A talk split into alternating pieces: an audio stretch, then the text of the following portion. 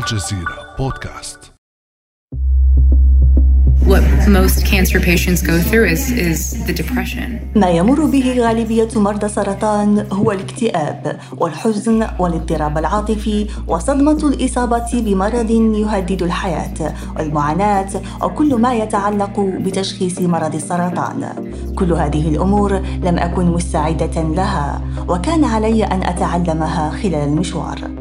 هكذا تحدثت الناشطة باسمة يوسف عن تجربتها المؤلمة مع سرطان الثدي. كلماتها لخصت معاناة كل مريض أصابه الداء الخبيث. وإذا كانت باسمه يوسف محظوظة لحصولها على العلاج المناسب فإن ملايين الناس عبر العالم لا سيما في الدول الفقيرة يواجهون خطر الموت وسط توقعات بارتفاع معدلات الإصابة بالسرطان إلى 60% في العشرين سنة المقبلة حسب تقديرات منظمة الصحة العالمية. لكن المنظمة تبشر في الوقت نفسه بأن هناك املا في إنقاذ ما لا يقل عن سبعة ملايين إنسان في السنوات العشر القادمة. إذا تم حشد كل الجهود العلمية لتحويل السرطان إلى مرض غير قاتل. C'est une question que se posent chaque jour des gens pleins d'espoir. هل هناك علاج؟ إنه سؤال يطرح كل يوم. من طرف أناس كلهم أمل. لذلك منذ حوالي ثلاثين عاما جمعية مكافحة السرطان تساند البحث العلمي لإيجاد العلاج الأكثر فعالية. نعم هناك علاج. من بين هذه الجهود في محاربة السرطان ما قدمه عالم المناعة البروفيسور طه مرغوب مع فريقه المكون من أربعين باحثاً في مركز Memorial Sloan Kettering Cancer Center في الولايات المتحدة الأمريكية فهل سنقول قريبا وداعا للسرطان؟ هل وجد فعلا علاج للمرض الخبيث؟ وما مستقبل الأبحاث في مجال مكافحة السرطان؟ وكيف يمكن للعرب المساهمة في ذلك؟ بعد أمس من الجزيرة بودكاست أنا خديجة بن جنة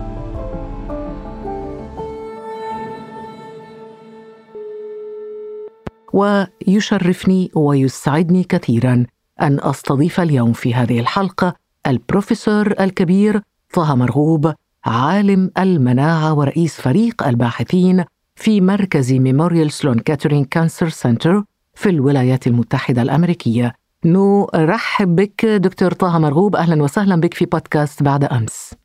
أهلا. شكرا على الاستضافه شرف كبير نكون معكم اليوم. كل الشرف لنا بروفيسور طه مرغوب. وربما السؤال المركزي الذي نبدأ به هذه الحلقة هو هل سيودع فعلا العالم مرض السرطان كمرض قاتل ليصبح ربما مرضا ككل الأمراض الأخرى؟ هذه أمنية من امنياتي ان يودع العالم مرض السرطان و أذهب إلى عمل آخر ولا أشتغل على البحث في مرض السرطان. لكن تحول تخصص إلى شيء آخر. أحول تخصص إلى شيء آخر. هذه نعم. هي أمنيتي يعني. لكن لما نفكر في السرطان السرطان ليس مرض واحد بل عدة أمراض. لا نتكلم عن السرطان نتكلم على السرطانات. إذا إذا فهمنا أن هناك عدة سرطانات إذا هناك عدة وسائل للخلايا لكي تكون السرطان. وإذا يجب أن نجد حل لكل سرطان. وجدنا حلول لما أقول وجدنا يعني ليست العلماء أو الأطباء في كل أنحاء العالم. وجدنا حلول لبعض السرطانات لكن لم نجد حلول لكل السرطانات. نعم. أي السرطانات التي وجد لها حلول وما هي السرطانات المستعصية حتى الآن؟ إذا إذا أردت أن أفسر وأقول لكم ما هي السرطان التي لم توجد لها حلول يجب أن أدخل في عدة تفاصيل لأن أغلب الناس يفكرون أن مثلا سرطان الثدي هو سرطان واحد لكن من ضمن سرطان الثدي أو من ضمن سرطانات الجلد إذا أخذنا مثلا مرض سرطان الجلد فيه على الأقل فيه نوع يسمى بالميلانوما. هذه نوع من الأنواع ومن ضمن أنواع الميلانوما فيه على الأقل خمسة أنواع. وفي نوع من أنواع وجدت أدوية التي يمكن أن تستعمل لقتل الخلية السرطانية لأننا قد اكتشفنا طفرة التي تكون ذلك السرطان. إذا لما اكتشفنا تلك الطفرة وجدنا الدواء الملائم لكي يواجه تلك الطفرة ويقتل الخلية السرطانية بصفة مباشرة. هذا مثل من الأمثلة الذي توصل فيها العلم إلى قتل وتصحيح مشكل الجيني الذي يكون السرطان. إذا ممكن علاج المريض بذلك السرطان. إذا كان المريض محظوظ وعنده نوع السرطان الذي له الدواء ما يكونش مشكل يعني. إذا الحظ هو يكون عندك الإمكانيات لكي تستوعب الدواء والحظ الآخر هو أن يكون عندك المرض الذي له دواء موجود. طيب قبل أن نتحدث بروفيسور طه مرغوب عن الاكتشاف الذي توصلتم إليه أنت وفريق الباحثين معك خلينا بشكل مبسط نفهم كيف يأتي السرطان ما هو السرطان حتى ندخل في الاكتشاف الذي توصلتم إليه.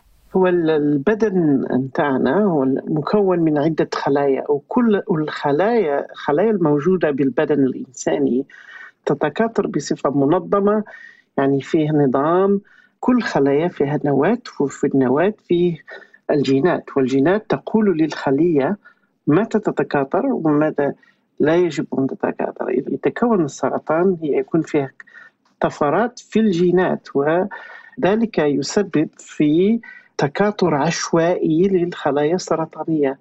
الخلايا السرطانية لما تتكاثر بصفة عشوائية تكون السرطان. وهذا التكاثر يكون فيه أيضا كنترول من الخلايا الأخرى مثل الخلايا المناعية. لأن هناك تبادل بين الخلايا عدة خلايا الجسم لكي تقول للخلية تكاثري أم لا تكاثري. وإذا لما يتكون السرطان يعني عدة خلايا يكون فيها مشكل ويكون هذا هذا المرض السرطاني. والخطر الكبير هو بعد التكاثر العشوائي أن الخلايا تتسرب إلى أماكن أخرى metastases وهذا يعني المشكل الأكبر في مرض السرطان. بروفيسور طه مرغوب مع كل هذه الاكتشافات الكبيرة وهذا التطور المذهل في مجال مكافحة السرطان إلا أن البشرية ما زالت حتى الآن لم تصل بعد إلى مرحلة التحكم التام في المرض في مرض السرطان. وهذا في الحقيقة يجعل من الضروري مواصلة رحلة البحث والاكتشاف في هذا المجال مثل ما فعلت أنت والفريق فريق الباحثين الذي رافقك في اكتشافك الأخير. لو تشرح لنا بروفيسور طه بشكل مبسط مضمون الاكتشاف وكم استغرق من الوقت. نبدأ بالوقت. يعني الوقت حوالي استغرق الاكتشاف حوالي خمس سنوات لكن الاكتشاف يبدأ بالفكرة بحديث بين الأطباء والباحثين وفهم المشاكل الموجودة في علاج السرطان. إذا هذه مشكلة مشكلة كانت موجودة من ضمن المشاكل أنه السرطانات الجوفية في السيرس كافيتي علاج العلاج المناعي ليس علاج يداوي السرطان في هذه الحالات.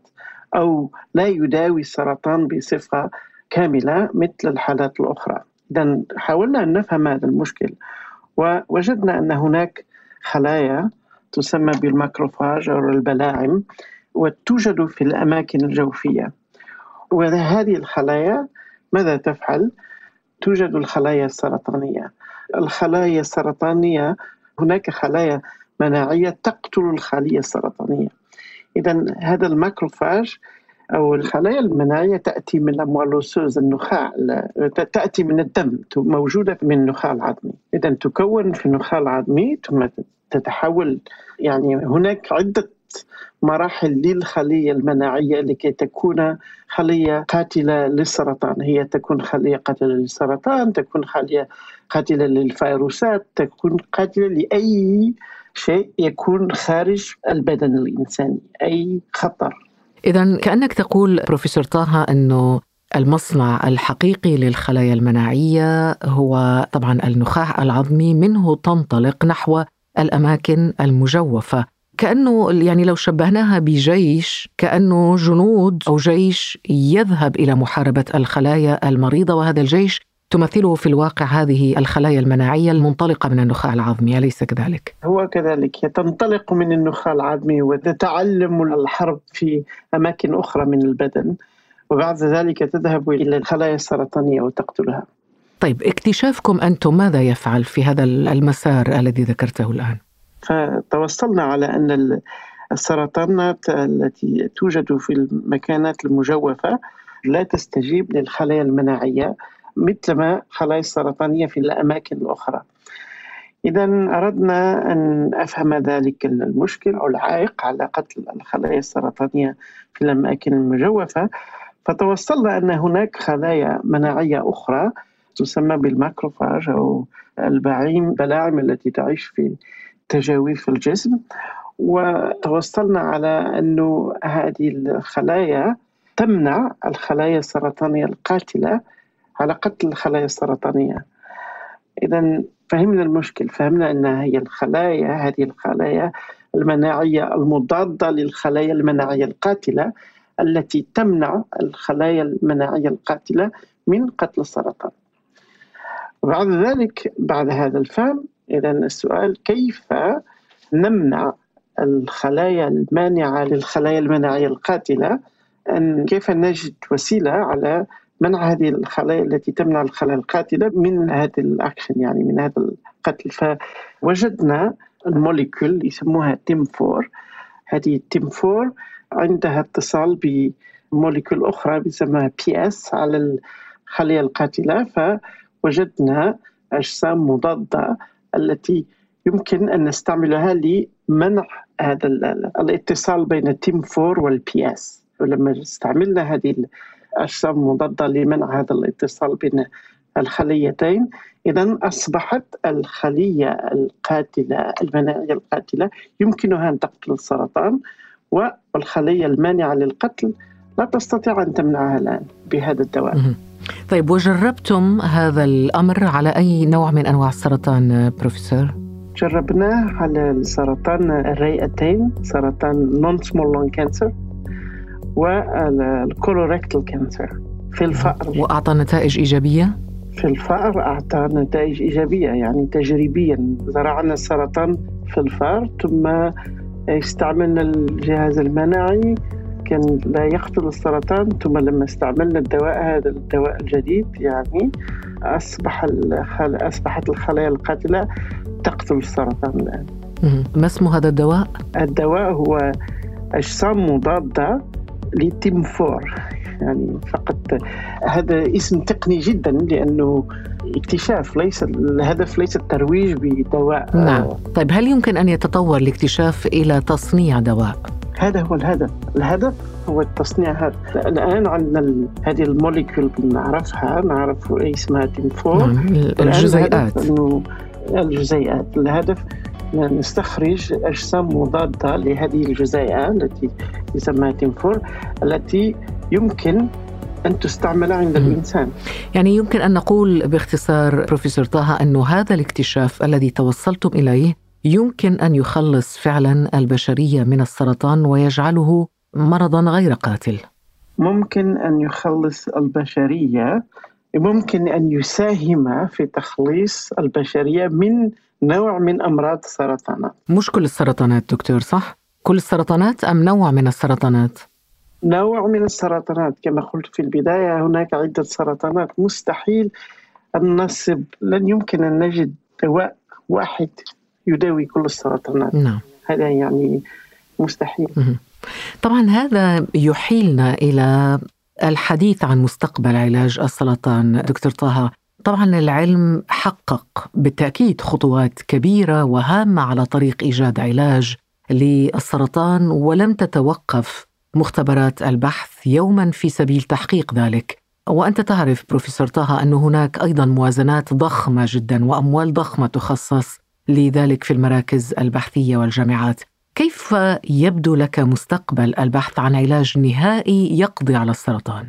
إذا فكرنا في سرطان الجلد مثل الميلانوما إذا أتانا مريض في سنة 2010 يريد يبحث عن دواء للميلانوما. كنا عندنا يعني حلين يمكن أن نعطيها للمريض ونسبة النجاح كان 5% الآن إذا أتى مريض بالميلانوما إلى الهوسبيتال إلى المستشفى يكون عندنا أكثر من عشر علاجات نقترحها على المريض.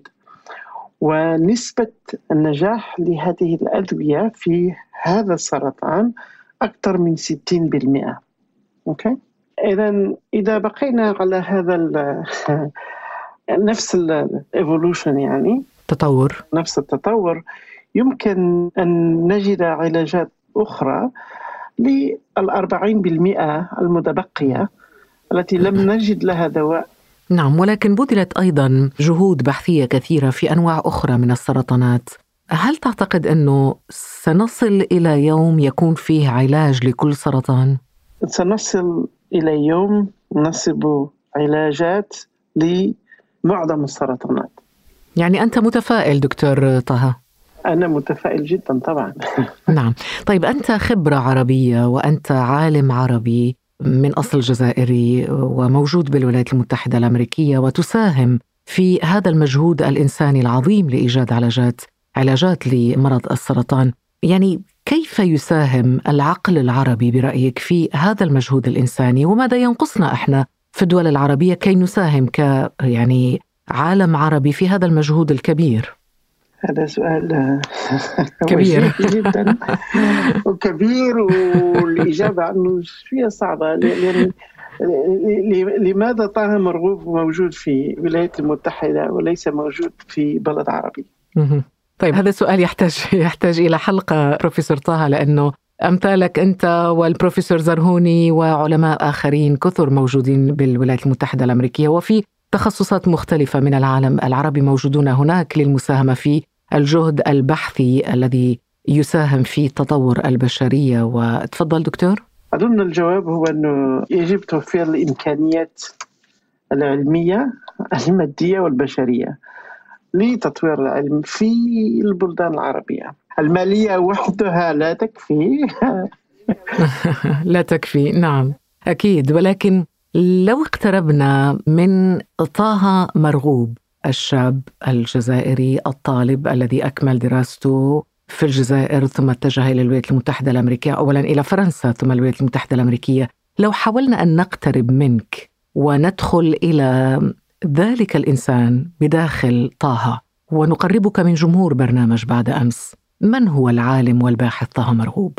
طه مرغوب إنسان بسيط يحاول يتبع الهوية نتاعو. هي البحث العلمي وكان كان حلم طه مرغوب جميل جميل بروفيسور مرغوب أن تعتبر أنه هوية طه هي البحث هوية العلمي. طه هو البحث العلمي ومنذ دراستي في الثانوية كان الهدف أشتغل في البحث في علم الوراثة عند الإنسان. غيرت المشوار شوية وأصبحت أدرس في علم المناعة لكن نفس الشيء يعني الهدف هو أدوية وحلول لأمراض المزمنة عند الإنسان. نعم. ربما يعني من تواضعك بروفيسور مرغوب أنت لا تريد أن تتحدث عن نفسك أنت ابن ولاية غرداية وتخصصت في تقنيات علاج السرطان ومؤخرا ترأست مجموعة بحثية مكونة من عشرات العلماء كم عالم؟ ربما أربعين؟ بين 30 و 40 هناك علماء يشتغلون معي بصفة مباشرة وهناك علماء في المستشفى يشتغلوا معي بصفة غير مباشرة لكن يعني العلوم ليس لديها حدود. لما يكون عندنا سؤال نتصل بعلماء في مستشفيات ومراكز علمية أخرى ونسألهم عن خبرتهم فنستعين بهم كي نجيب عن سؤال معين. نعم.